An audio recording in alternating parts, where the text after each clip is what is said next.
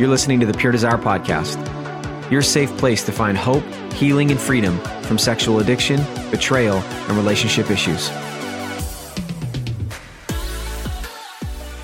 Hey, hey, hey, I'm your host, Trevor Windsor, and you're listening to episode 216 of the Pure Desire Podcast. Here joining me, as always, my co host, Nick Stumbo. Under the sea, under the sea.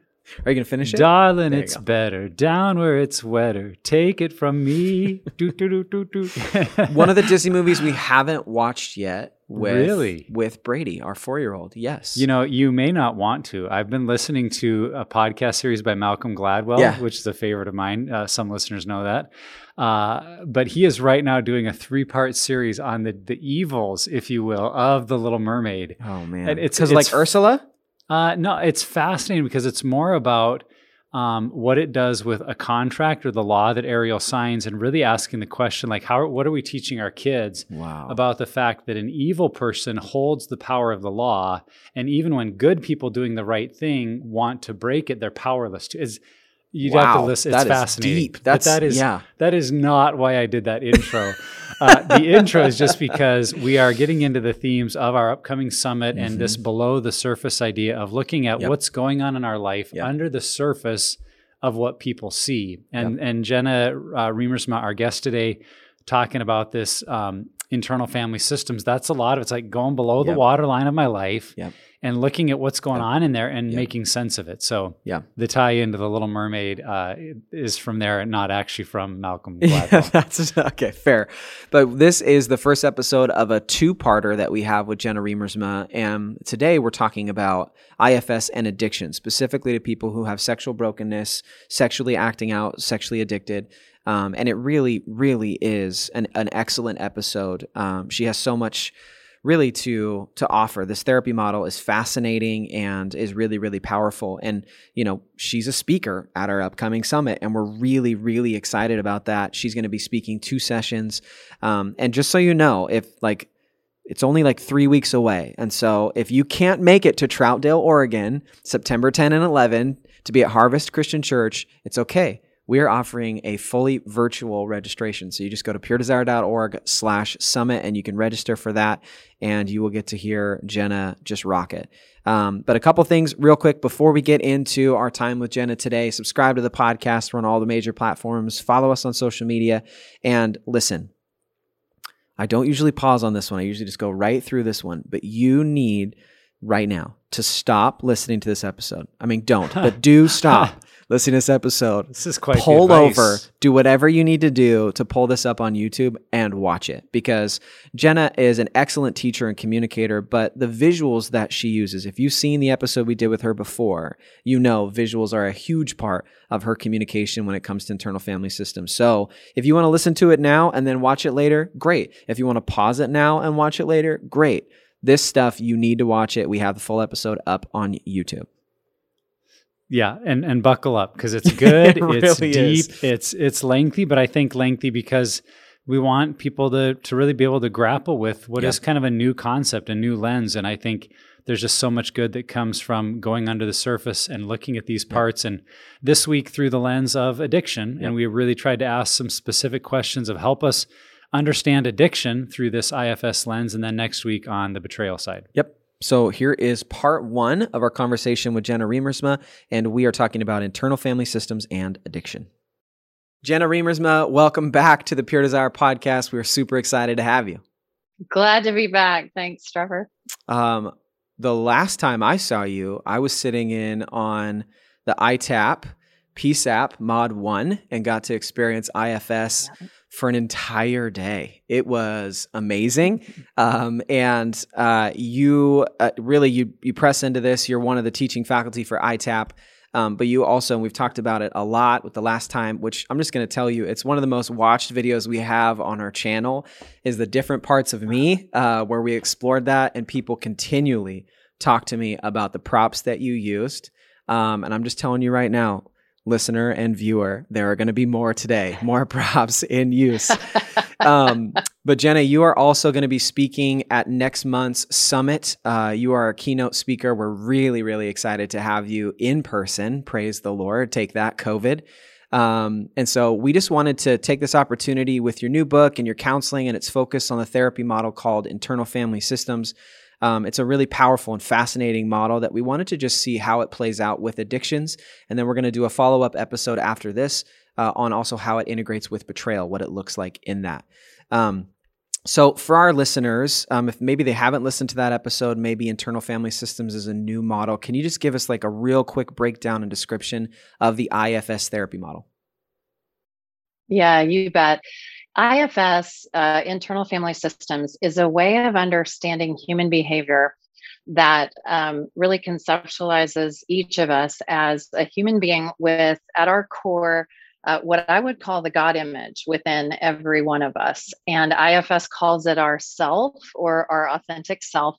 And it is always there all the time. And it is always comprised of positive healing qualities. IFS calls this the eight C qualities calm, courageous, curious, compassionate, connected, hmm. lots of different C words.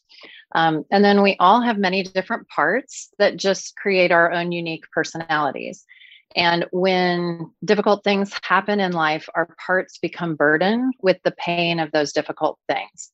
The parts of us that become burdened with our negative emotions, our negative beliefs, we call our exile parts. That's because the stuff that they're feeling doesn't feel really good, and all the rest of our system wants to exile them. Then we have protector parts that try to protect us from the pain of the exiles. Those are parts that become burdened with jobs that are trying to be helpful and they wind up making the problem worse. There's two types of those. There's proactive ones that are called managers, and they try to prevent the pain of the exiles from getting activated. They do things like controlling, people pleasing, perfectionism, um, those types of things. That old inner critic is one of our managers. And uh, then we have the reactive protectors. Those are called firefighters, and they jump in to try to put out the pain of the exiles when it gets activated. So, those are the parts of us that do things like act out with alcohol, act out sexually, hmm. that um, compulsively overeat, dissociate, self harm, rage, uh, those types of things. So we all have a core self. We have exiles that hold our pain, and we have two types of protectors proactive and reactive. That's kind of the internal family systems model. This is why she's the pro. She can just boom, boom, boom, boom. There it is. yeah. I, I, I, have a feeling that Jenna, you've answered that question a few times before. Like, give us the overview. Yes. Uh, so the parts of our God image or core self the exiles and the protectors. And together is is that what makes what you would call the family like the idea that we all have this internal family of of voices so to mm-hmm. speak that are interacting with us and with one another? Yeah it's this idea that within us uh, it's really a complete opposite approach of understanding human beings than this idea that we are all one singular monolith and that idea would tell us that if we feel something or if we struggle with the behavior, that is all of who we are. Mm-hmm. So if I deal with anxiety, then my statement is going to be I am anxious. Yeah. If I have a part that is that tries to uh, I don't know eat eat lots of Oreos, I'll say um, I am an overeater. Okay, so it's my whole identity. Yeah. IFS teaches us exactly the opposite that we do have this core self that's always there. It's the image of God, I would argue, and um, and it uh, is kind of the leader of all of the different aspects of our personality internally. All these different parts of ourselves, and all the many different parts of us have their own feelings, beliefs, and goals for our lives. Hmm. Yeah. Well, I've had people ask me, they're like, well, I, I thought this was going to be about like my family of origin and my mom and my dad and where, like, where's yeah. the family at? But it's really more yeah. an understanding of what's going on inside of us, certainly related to our family mm-hmm. of origin, but it's not necessarily about a study of our family. And I think that might be helpful for right. Listeners that are new to this concept. Um, and, and the other thing we found for listeners and uh, folks in general that are new to the internal family systems idea is just what you're saying. This this concept of looking at myself as these separate parts that have their own personalities and a sense of uh, identity, a voice, even the way they talk to each other. Mm-hmm. That can feel for a lot of people like, whoa, like we've just departed firm biblical thinking and we're now That's way right. out there. That's right. But but I know in truth that's not the way you or many other IFS folks see this. And so talk a little bit about that for those that might be a little weirded out by the parts language. Uh, where do you see these elements in scripture? And could you give maybe an example or two of how you see IFS integrated into our spirituality and our faith? I love this question because um, at first it does seem a little woo woo crazy when you think about talking to parts of yourself. That really sounds kind of Yeah. out there. But part of the reason that I wrote my book, Altogether You, was really to integrate the power of internal family systems with spirituality and specifically Christian spirituality Mhm. and help readers understand the overlap between the two. And when I put on the what I call the lenses of IFS through which I really do see the world, and I picked up the pages of scripture, I realized that literally from Genesis 1 to Revelation, parts language is throughout. So, for example, if we go back to Genesis 1 26 and we um, read that we're created in the image of God, well, that's one God with three parts.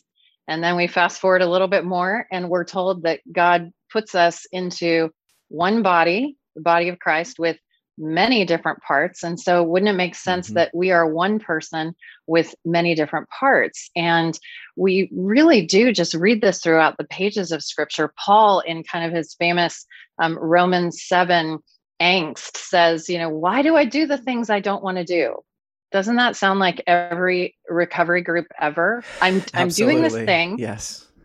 And it's like killing me and i don't want to do it but that's the thing i do Mhm. and the good thing that i want to do i don't do that and it, within me so let's listen through the lens of ifs there is something that desires goodness that's the self according to ifs or the god image but there's another law at work in my being in my parts and that's the law of what I would call trauma from a clinical lens, or what biblical language would call sin, that takes over the parts of us and causes them to behave in ways that are not what they were designed to do.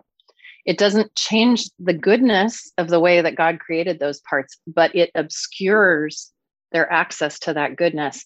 And we hear Paul himself wrestling with this. Why do I do the things I don't want to do? Mhm. oh there's there's different parts of me at war inside of me. And honestly when i read the psalms i'm sort of loving this Mm. because you hear this all throughout the psalms. David will go oh how long oh lord how long are you not looking at these people? Would you please zap them with a lightning bolt? And then immediately in the next sentence he goes ah but i trust in you and my soul rests in you alone. Right. and there's this radical flip like Yeah. you can literally see the parts of david taking him over and it is a completely different person who's speaking in the next verse and so it really is throughout the pages of scripture Yeah. Yeah. Well, and I think uh, for a lot of us, we understand how this works in our physical body.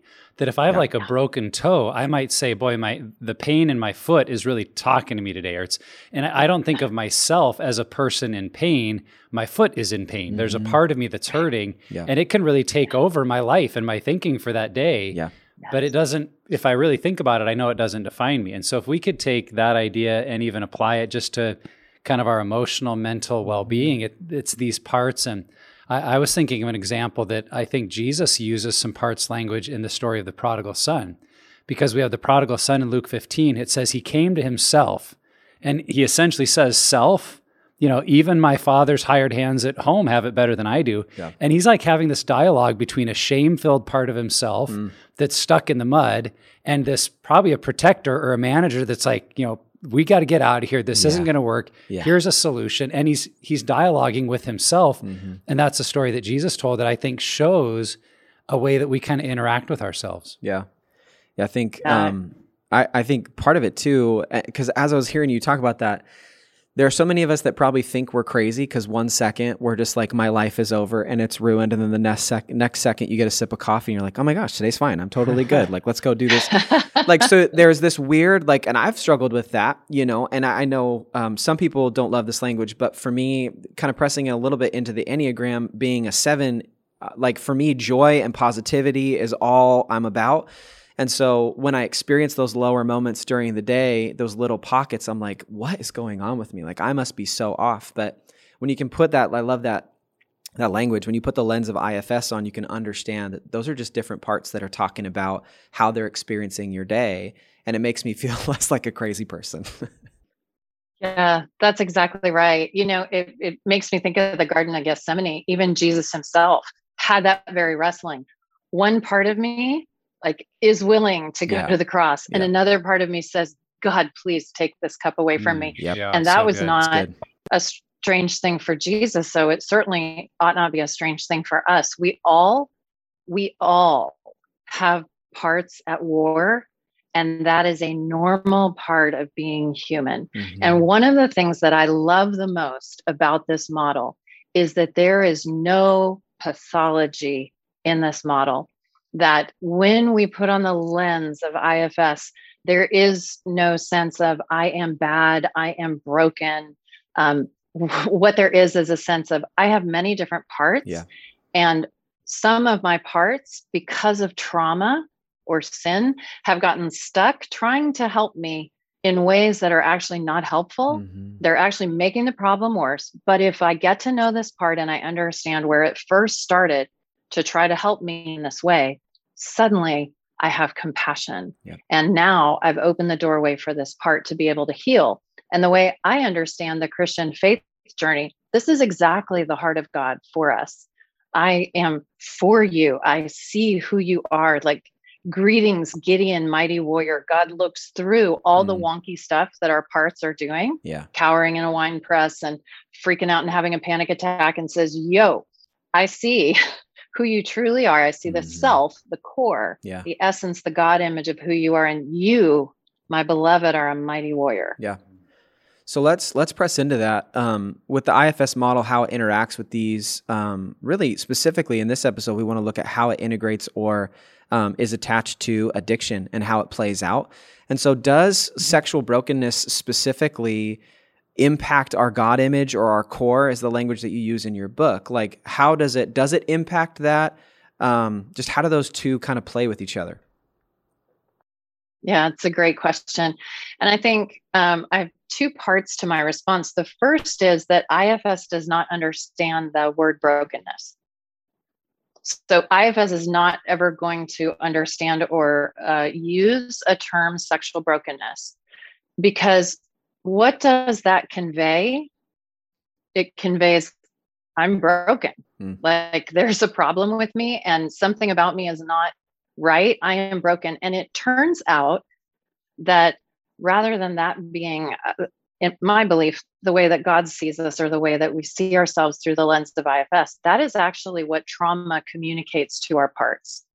That language of brokenness or I am broken is actually a trauma message that parts of us carry um, that that needs healing. So the language um, that IFS would resonate with is a part that is trying to help that's gotten stuck acting out sexually to try to help get needs met either for attachment or love hmm. or um, you know self-soothing whatever it might be um, so that would kind of be the first the second question is does having a part that's doing a wonky thing affect the god image within us and the answer to that is very simple no.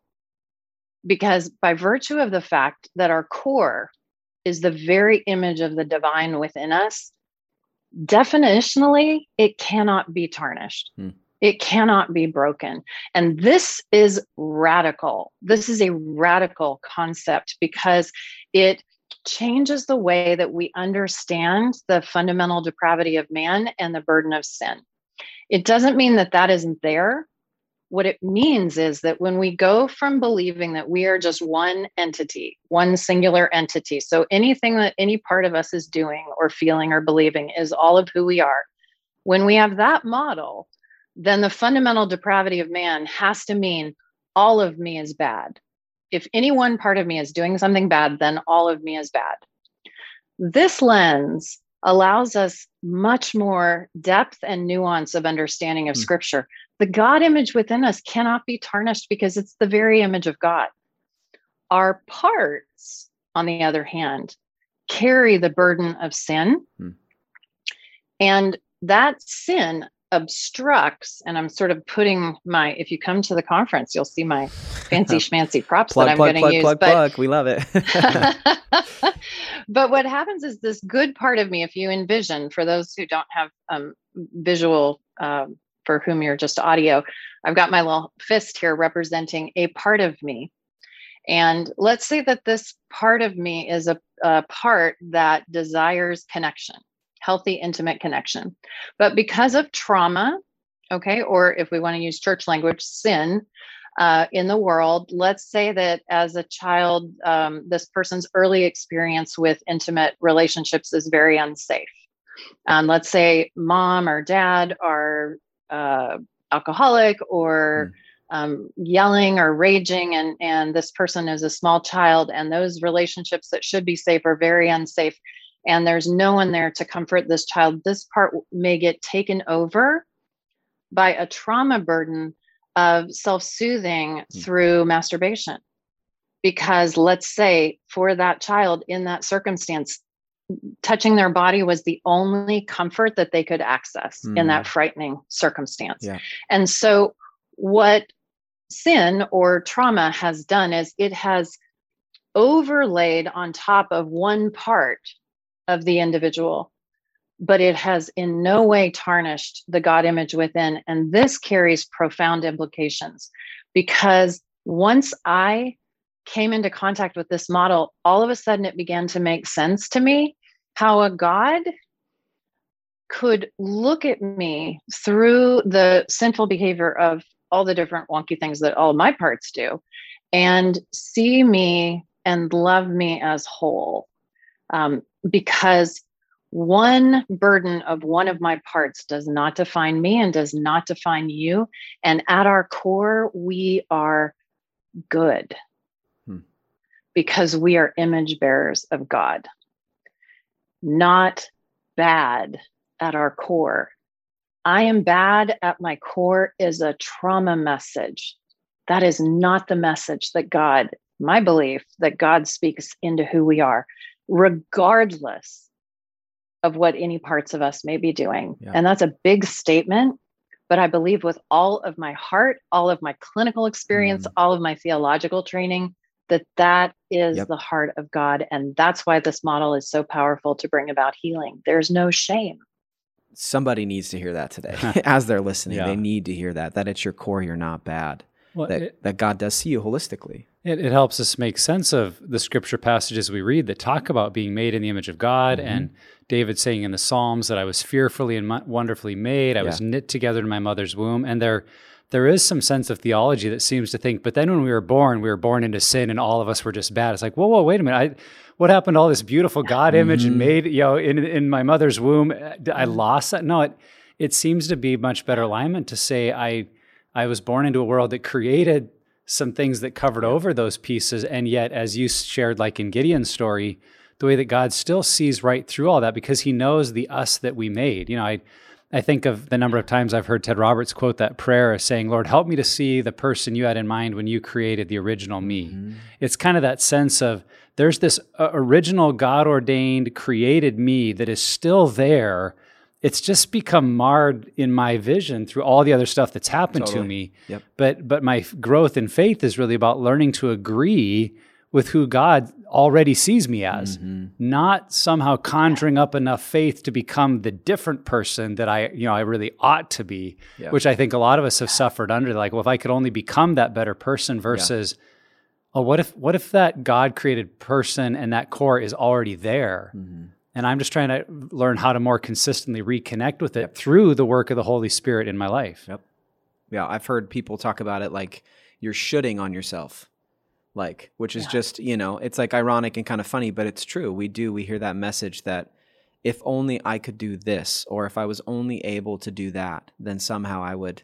Which the irony of all of it is like, scripture makes it really clear we don't earn God's love or his salvation or favor in, in any capacity Um, but yet we still fall into that narrative and that way of thinking. Yeah. Yeah, for sure. For sure. And it's a real cognitive dissonance that I think we are not really encouraged to think critically about. Hmm. You know, how can it be that it's by grace you've been saved and this is a gift? It's not through works. And yet, if only we could try harder, pray more, nail it to the cross, give it to Jesus, get on over there closer to God. Um, and there's this real cognitive dissonance um, in our experience sometimes. And the beauty of seeing ourselves through the lens of IFS is it's not only that God sees our core and sees our core as a reflection of his image, and that is profoundly good, but it actually goes even deeper than that. God sees all the parts of us and he calls them good as well. Hmm.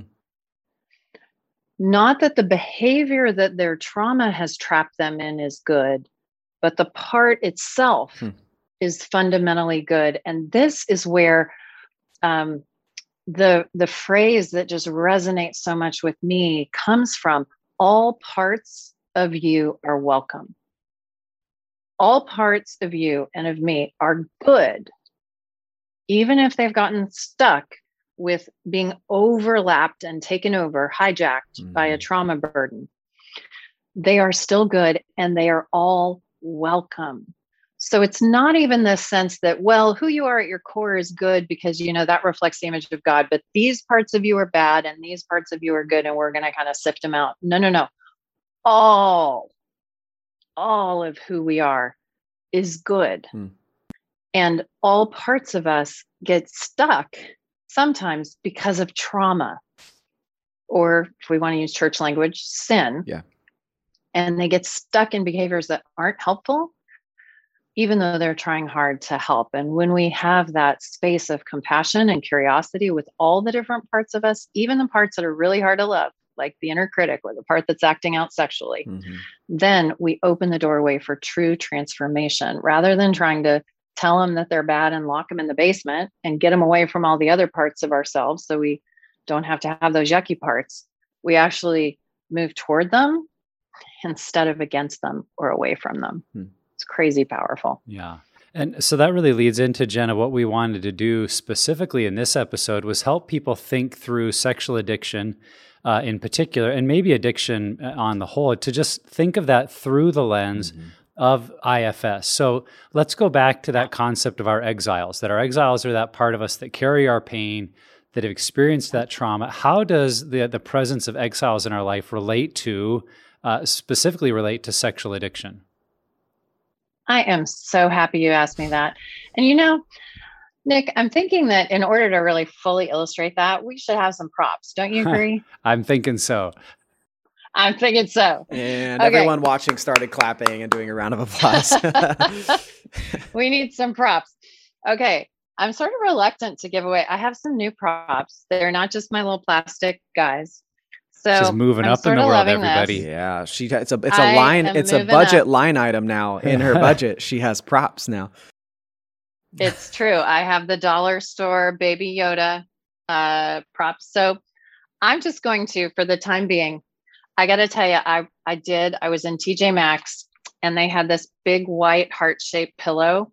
And I wanted so badly to buy that because that would represent the God image at our core, but I couldn't figure out how to get that on the plane and get it to Portland. So I left it there and now I'm having regrets. So we don't have that, but I'm just going to use, I'm going to use Baby Yoda as the God image inside of me. And I hope no one thinks that's disrespectful, but nah. he's just so cute and sweet and loving. And I'm just going to call that the God image within. Okay.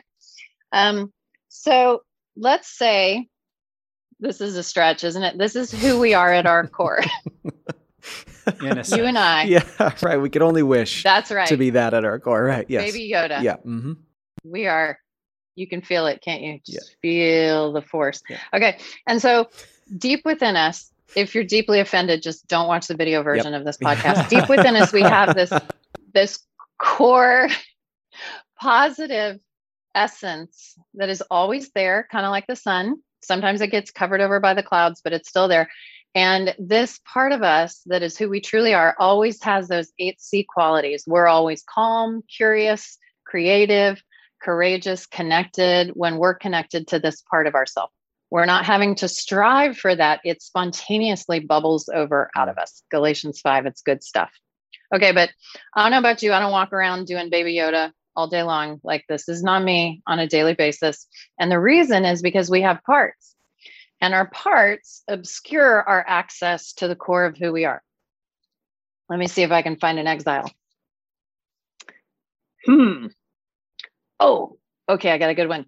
All right. So, what do we know about the primary negative core belief of most individuals, honestly, in the world, but particularly who are struggling with addiction? What's the primary feeling or core belief? Um, yes, exactly. I read your minds. It is shame. and that core belief that something is wrong with me right so yeah. in the in the uh, addiction literature those are the negative core beliefs mm-hmm. interesting notice that the number one core belief that kicks off addiction is something is wrong with me and that would be the exact same negative core belief that we are being taught in the monolithic model of fundamental depravity of man mm. brokenness something's wrong with you mm. it's a trauma message a shame message. i don't believe it's yeah. Yeah. i don't believe it's wow. the heart of god so mm. you ready for my shame let's do it here it comes and i'm going to put batteries in this next time i bring it the batteries are all worn out this i think was from trick or treat maybe mm, 10 years ago when my kids were this age but are you ready? Here it comes. All right. So here's the core of who I really am. And then I'm going along and I am completely my adult self and I'm chilling, b- bringing my baby Yoda. And all of a sudden, something happens and it triggers me, right? We call this in addiction work a trigger to act out. In IFS, we call it getting flooded by an exile. Hmm.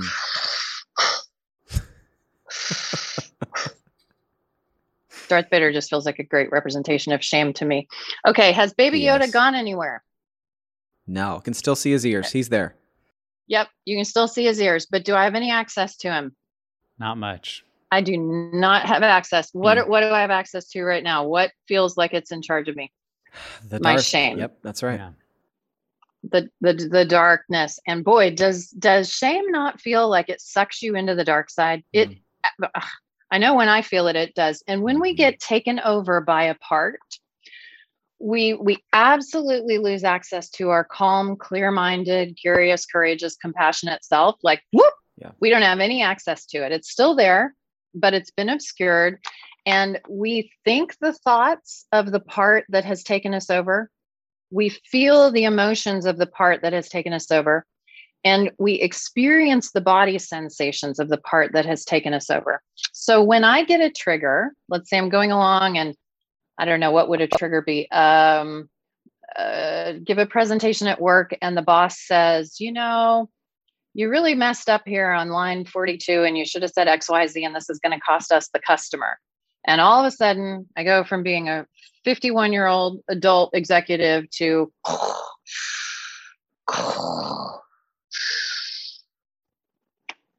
I feel flooded with shame. Mm-hmm. Okay, so I feel the emotion of this shame part. The thoughts that go through my head are I'm such a failure. I can't believe I'm never going to get it right. I'm an idiot. I'm going to get mm-hmm. fired. Okay. And then somatically, we're experiencing in our body whatever this part experiences. So we might flush red, we might close over like this. And so we know that we've lost access to the God image within us because we've been overtaken by shame. Okay. And this happens in a hot second. It happens so fast that we're very often completely unaware of it. And we don't tolerate this very well because this is an excruciating mm-hmm. thing to feel. Yep. For uh, the, if you're like me and you have a lot of shame, um, this is intolerable. We will do almost anything to make this stop because this feeling is like death. It really is just like Darth Vader. So, what happens? Well, we get flooded by an exile, and instantly, the heroic parts of us see there's an emergency inside in our inner family. Our God image has been obscured. We are flooded by shame five alarm fire. And I'm working on my props. I don't have a sexual acting out big mask prop. I'm not exactly sure what that would look like, and I don't think you probably want me to bring it. Not. But okay, so much grace. Go, let's go here. with the, Yeah. let's go with this one. Yep. Okay. Yep. So we're gonna be we're gonna come in with the hero, the firefighter, who's gonna go look at pornography and masturbate. Okay, so let's call this for the purpose of today's illustration. This is the part that has gotten stuck in an unhelpful role, Hmm. trying to help us not have to feel this shame. So it comes in to make the shame go away. And with all of our burdened parts, no matter what they're doing, there's an important truth we need to know. They're all trying hard to help make things better, and they all eventually make it worse. So let me say that again. All of our burdened protective parts, so parts that drink alcohol, parts that overspend, parts that eat Oreo cookies, parts that act out sexually, Hmm. parts that control, parts that people please, parts that rage, parts that um, disappear and get small and don't use their voice. They're all trying to help us with a certain problem. And in the short run, it seems to work. We get a minute of relief, sometimes just a hot minute.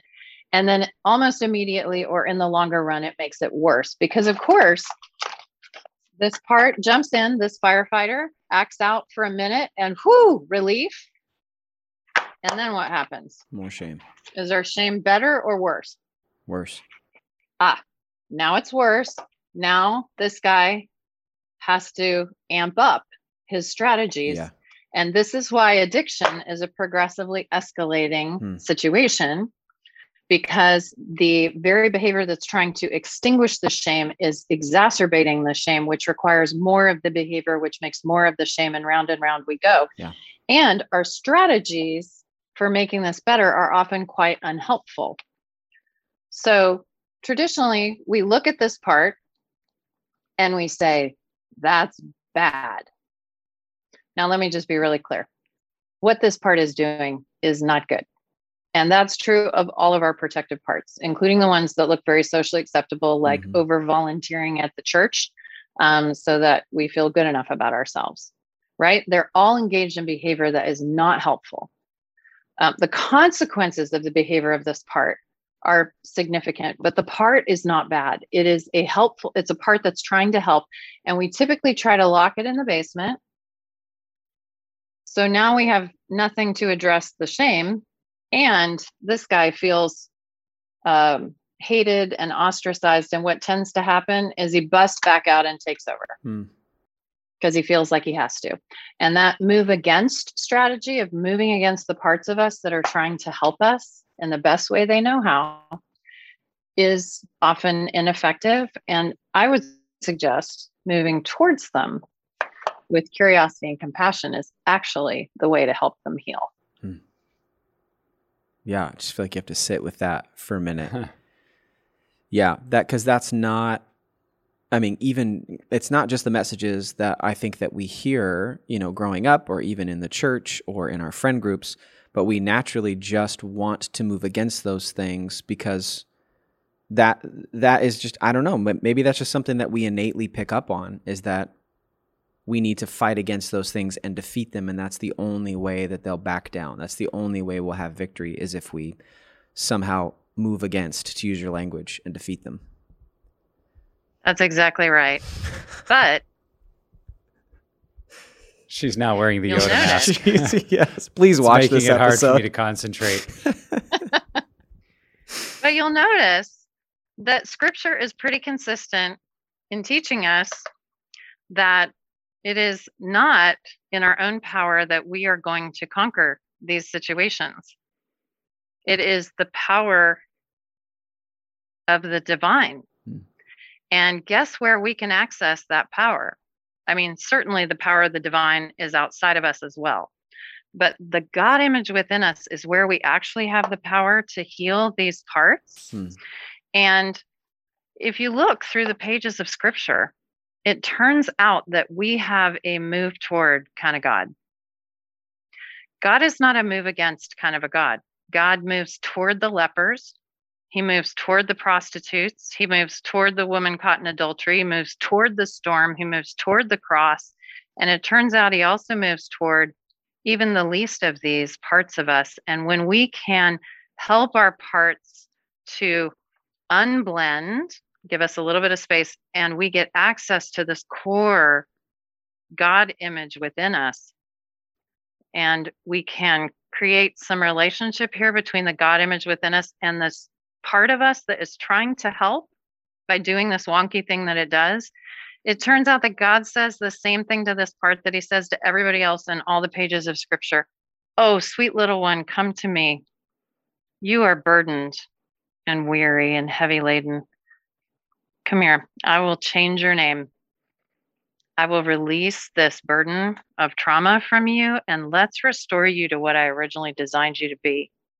Because you're not the burden of trauma that you've gotten covered over with. You are actually something good. And this is where the healing comes from. It does not come, I can't see through this. it does not come from an angry manager part of us mm-hmm. that hates this part. Whoops, he's upside down. Yeah. And tries to beat on it with God language or with, um, you know, 12 step, you know, whatever, whatever. Mm-hmm. Um, anytime we are using something good, like God language or 12 step, to beat up on one of our parts, we're missing the power of the God image within us. Mm-hmm um, because God doesn't beat up on our parts.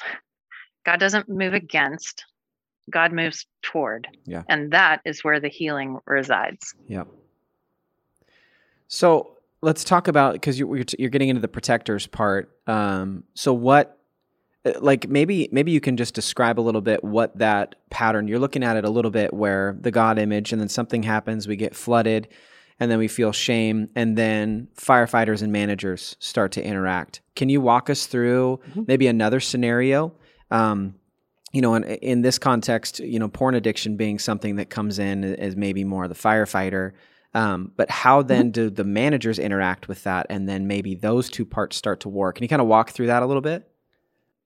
Yeah you bet. And I think it, it is also important to kind of point out that um, there is more than just the trauma burdens happening here with the firefighters and managers. So, what we know is that the pornography of today is very different than the Playboy of yesteryear. And the graphic, um, immediately accessible online content um, really hits at the dopamine reward center of the brain. So it is not simplistic. There's neurobiology that's involved here with reward seeking. Um, but uh, but on a global on a, on a global level, so here's the God image. We're walking along, and um, let me see. Let me make up. What would be another scenario? Where can you hit me with another scenario where somebody might act out with porn? Um, I mean, rejection. I think is one. Um, yeah. Even even in marriage, like a, maybe a, a husband or wife pursues their spouse, and the spouse is not into it that evening, they get rejected. Right. And I want to be really careful um, in using that as an illustration. It's a good one because what happens in a person's system matters, and that is a rejection trigger. And um, it is not the responsibility of the spouse mm-hmm. to manage this um, parts war in their beloved. Yeah. And it is not the fault of the spouse. Yeah. If the spouse needs to set a healthy boundary and for whatever reason they're not able to or don't choose to show up um, intimately with their full authentic yes that's absolutely the spouse's purview and they need yeah. to be supported in that yeah, so i just want to be really really clear that all parts welcome does not mean anything goes mm-hmm.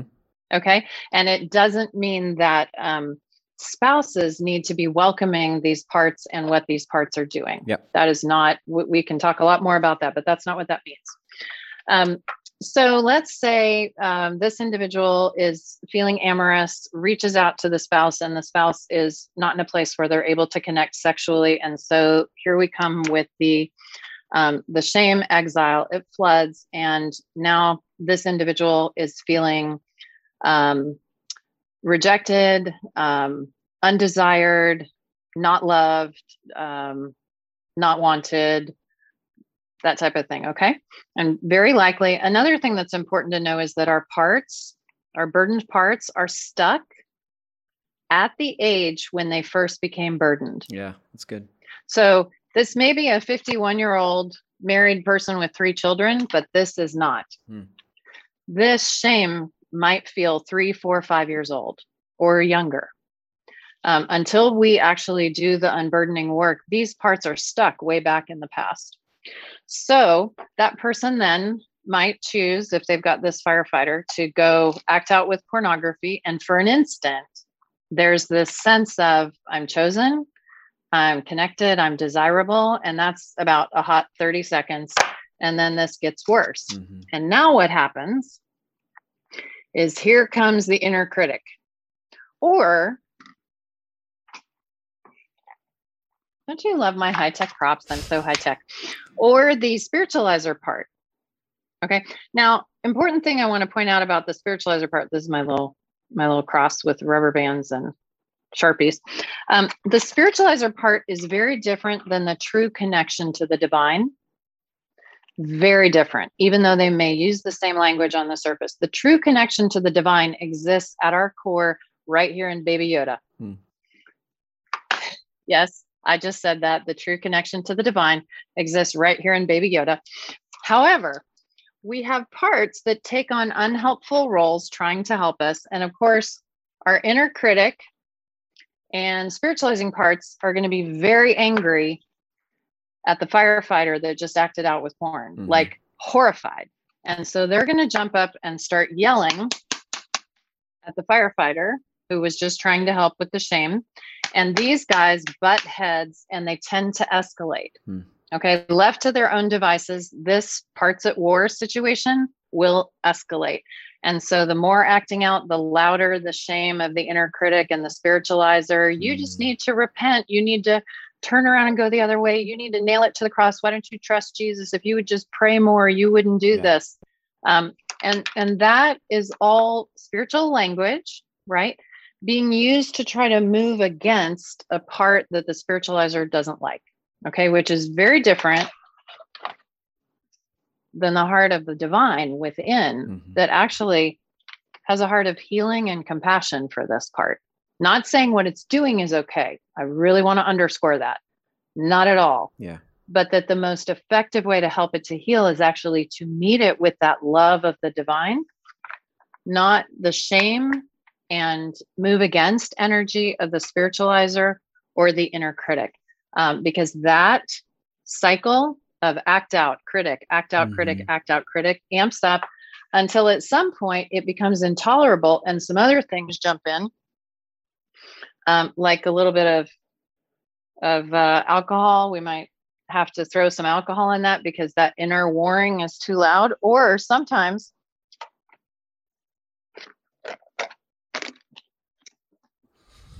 Okay, I just I got to use this one because it's my favorite cookie.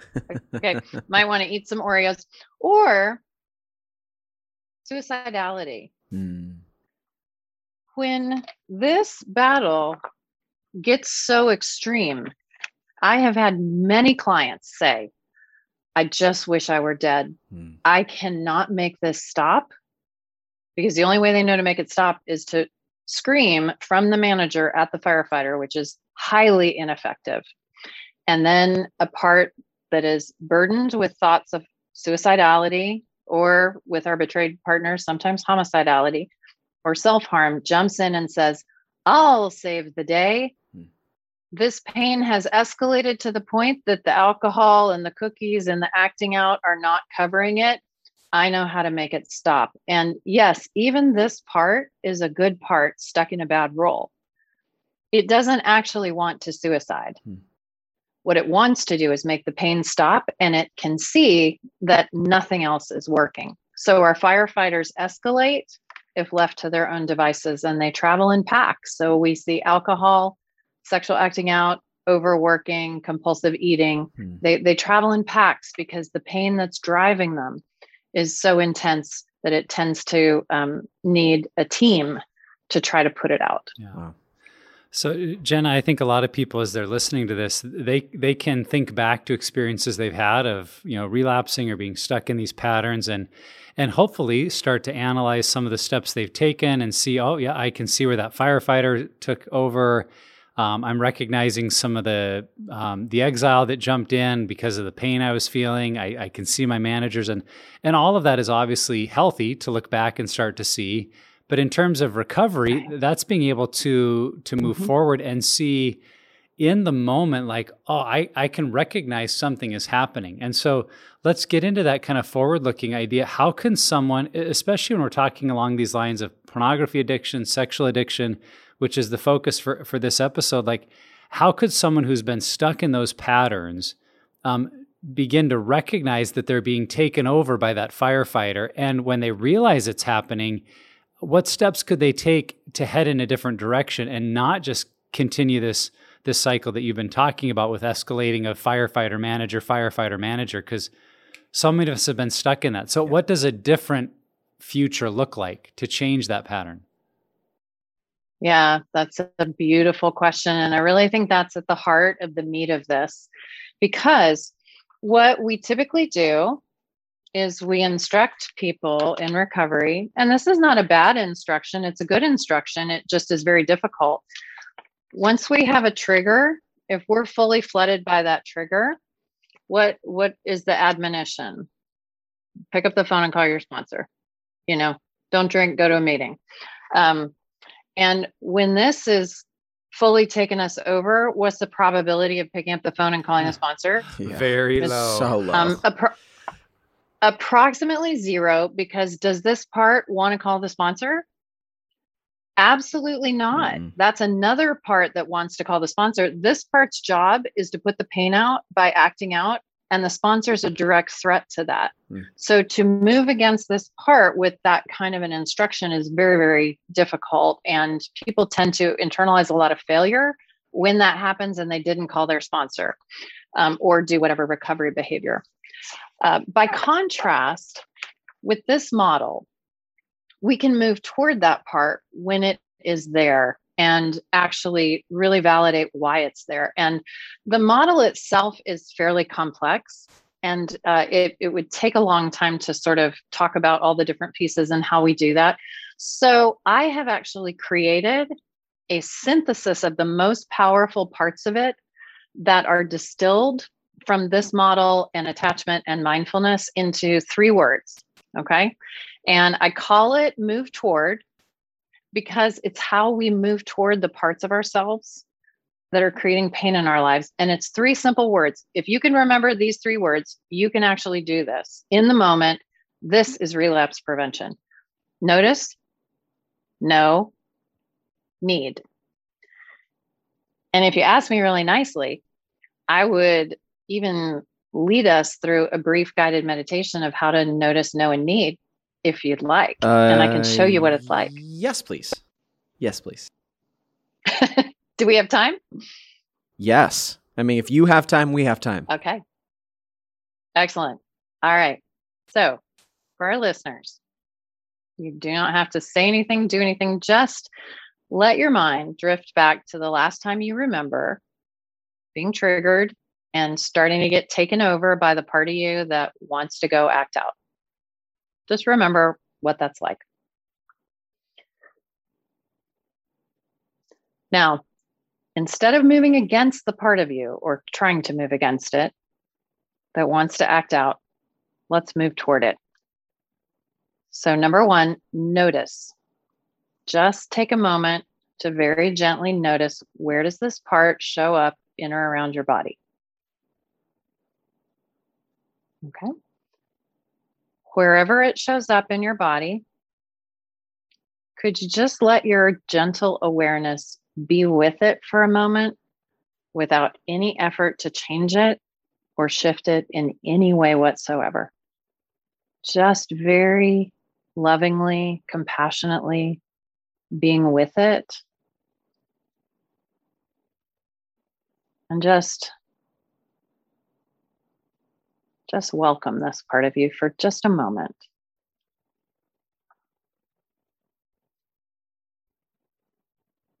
Now you're ready for the second word, which is know. Ask this part of you what does it want you to know about why it took you over in this moment?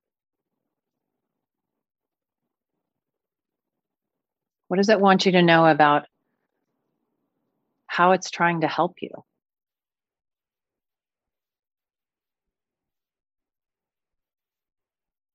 What does it want you to know about where it first learned how to try to help you in this way?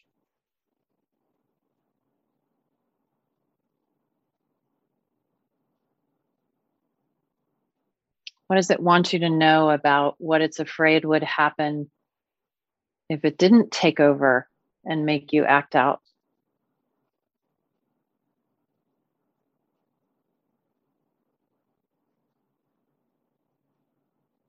And once you have a sense of that, then you're ready for step three, which is need.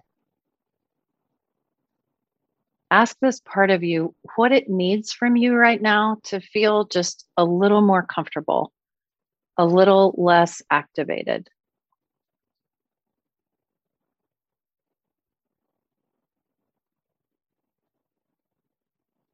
You may notice that this part of you needs something internally might need just to be welcomed and not shunned. Might literally just want a hug in your inner imagination or a chair to sit down in or a snack.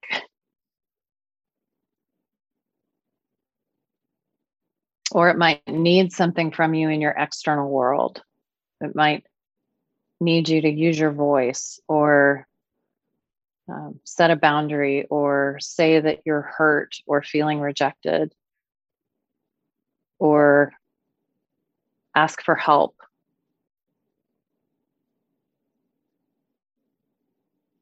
And so just notice if there's something that this part needs from you so that it doesn't have to be so active in your life right now. Then you can set an intention to do that so that it can calm down and not have to work so hard to try to protect you in this way.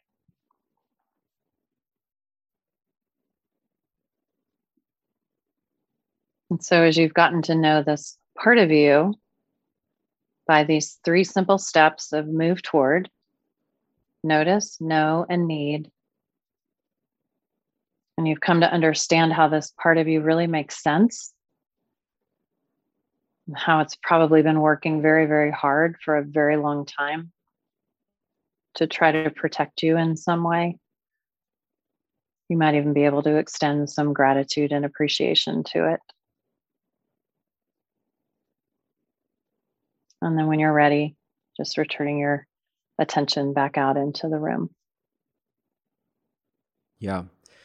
And listeners, if you were doing something, if you were driving, I mean, revisit that, go back and listen through that so you can really experience it. We got to do it um, in Mod 1, uh, and that was fascinating. Um, we don't have time to talk about everything we learned there, but uh, that is something that uh, what I know is that's something you can do to multiple parts of you. It's not just one specific part you're trying to battle. Um, Jenna, let's transition as we're getting closer to time. Um, with these protectors that you've said are good parts that are stuck in bad roles.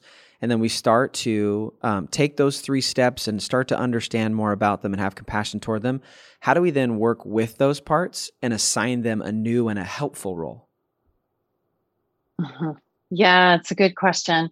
So we will never assign them a, a different role. Um, however, we can help them to settle when we come into better relationship with them by mm. even just using those three simple steps because when we can listen to the message that they're actually carrying for us they don't have to take us over anymore.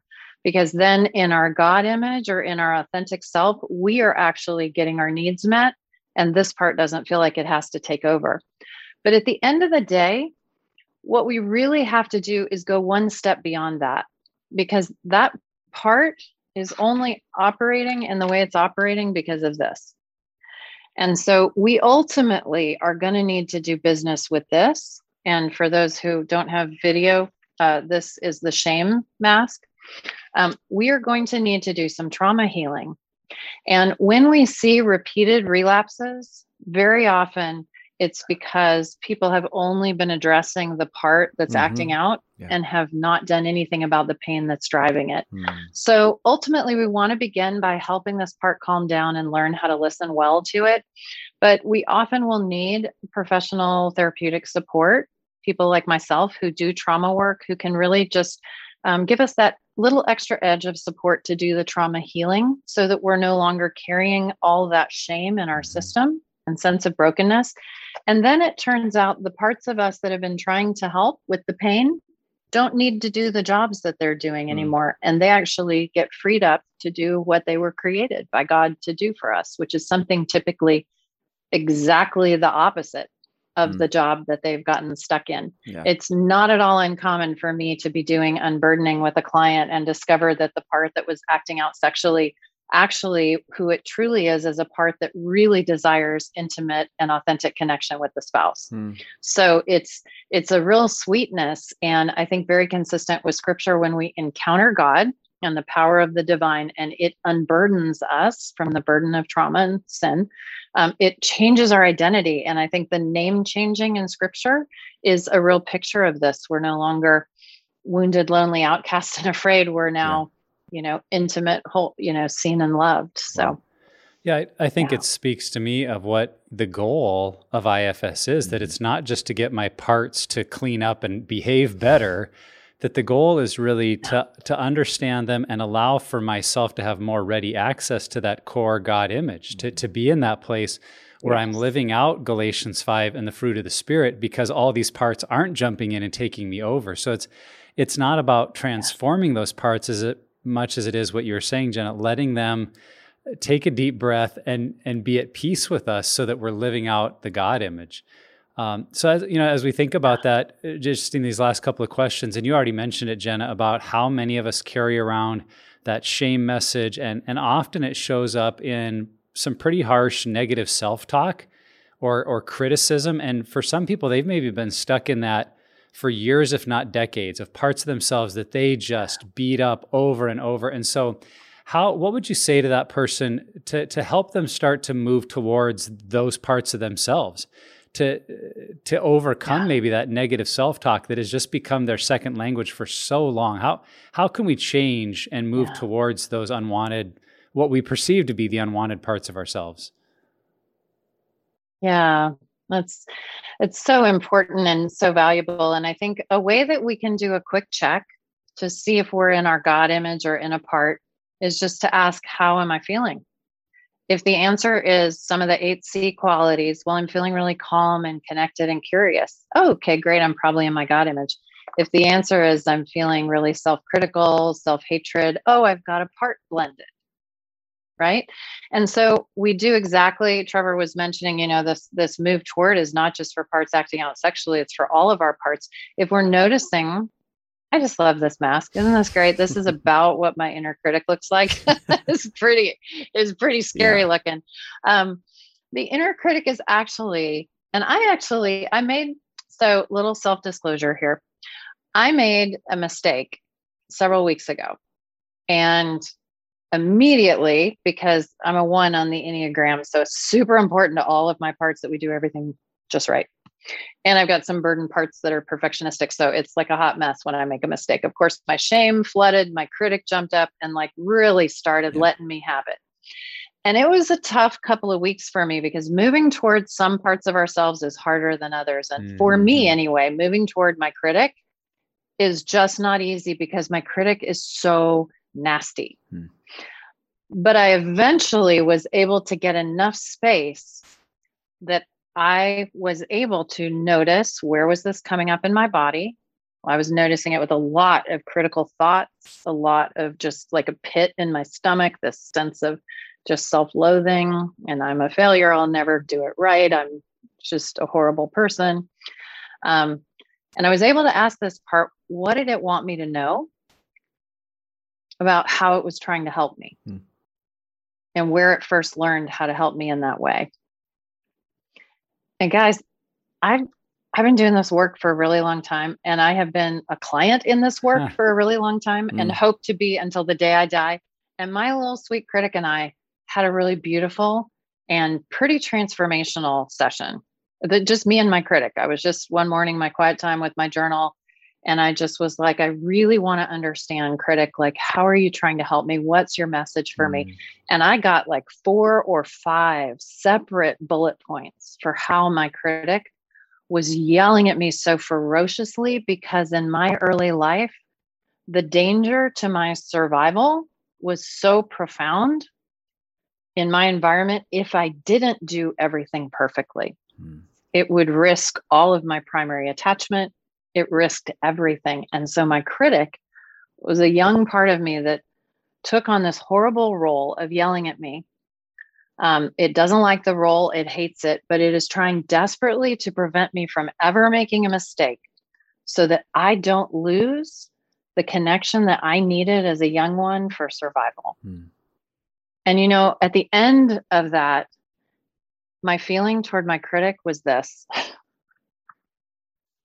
honey, thank you. Hmm. Thank you so much for trying to help me su- survive in that way. And that's a pretty awful job that you've had to do for all these years. I'm so sorry. Hmm. And I have not totally unburdened my critic, but man, was that transformational. So notice where is it in your body? Stay with it until you can get some compassion toward it. Know what does it want you to know? And need what does it need from you right now to feel a little less activated? And my critic needed me to go and make a repair, which I did. Hmm. It was actually pretty transformational. Um, and my critic calmed way down. So notice, know, and need. And we can move toward those critical voices or anything else, literally, that comes up in our system ever. Uh, Jenna, this stuff is so good, and it's so. Um, I think it's so easy. As even as I'm just listening to you, I've heard you talk about this a number of times, but it's easy to kind of gloss over this. Um, but I would just encourage all of our listeners to spend time with their parts and give it the time that it needs. Um, and maybe it's a quiet time, maybe it's um, you know taking a walk uh, during your lunch break, something to just explore because it can be really, really meaningful. And it's not just attached to sexual brokenness, but it's attached to um, man, I mean, there's just so many dynamics uh, to the parts that we have. So, just kind of as we wrap up and as we um, lead into the summit, just what are some final thoughts, maybe some encouragement that you have for people who are on the recovery journey from sexual addiction and brokenness and really want to integrate IFS in a way that's meaningful for them? Yeah. Well, I think the most important thing I would say is that you are good. You are not bad. You are not broken. And all parts of you are good. And all parts of you are welcome, even the part that's acting out. What it's doing is not good or helpful, but that part of you is a good part and it's trying to help, and we can help unburden it. Um, all parts welcome is truly, truly transformational. And that's part of my passion for um, really transforming the world and helping people to reconnect to an authentic connection to God at their core. Um, it's a big part of why I wrote um, my book, Altogether You uh, Experiencing Personal and Spiritual Transformation with Internal Family Systems Therapy, which is available on Amazon. I, have written that book specifically to be very conversational with Mhm. lots of application so that people can literally take these concepts and apply them and change their lives like today. Mm. Um, and I've also created this move toward movement. Um, and I've got a ton of free guided meditation videos uh, for moving toward every part of you you can imagine on my website, um, jennariemersma.com. And I know it's hard to spell, so maybe you can put it in the show notes. Yes, but we will. there's We'll, a yes. tab Yeah, we move will. toward. Yeah, there's a, a move toward tab. Just click right on that and go to the guided meditations. There's a ton of them that are free. Move toward your anxiety, your depression, your child's Mhm. anxiety, your overwhelm, your all the different things. Yeah. Um, so I'm just really passionate about making this available free of charge or easy to access so that people's lives can change today. Mm. And um, if you don't remember anything else other than Baby Yoda um, from today, notice, know, and need. Those three words, I believe, could change your life. Hmm. Yeah, so good. And come yeah. to the summit. Yes. It's going to be really fun. Yes, because We're gonna- Jenna is our keynote speaker at next month's Pure Desire Summit. If you like any of this stuff, you're going to absolutely love her two sessions.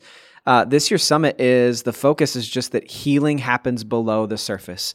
So we're going below the surface. We're going to explore parts. We're going to explore wounds and trauma and the family uh, the family of origin that we have. So register now, September 10 and 11 at Harvard Harvest Christian Church in Troutdale, Oregon. We have both in-person and virtual admission available. Register now and let's go below the surface together. Go to puredesire.org slash summit for more information and to register. Jenna, thanks for just being with us. We love spending time with you. Obviously, the props are amazing, but you just have um, such a heart for people and uh, just a, a, beautiful way of describing this model and how it helps people. And we are just big fans of you. So thanks for being with us. Thanks, guys. I absolutely love you guys and everything that you do. And it's always a delight to be with you. And wherever you're at on your journey, Pure Desire is here to help create a roadmap for your healing. If you or someone you know is impacted by sexual brokenness or betrayal trauma, go to puredesire.org and let's start the healing journey today. Don't forget to subscribe to the podcast. Each week we put out new content to help you on the road to freedom from the effects of sexual brokenness and betrayal trauma. And lastly, never stop being healthy.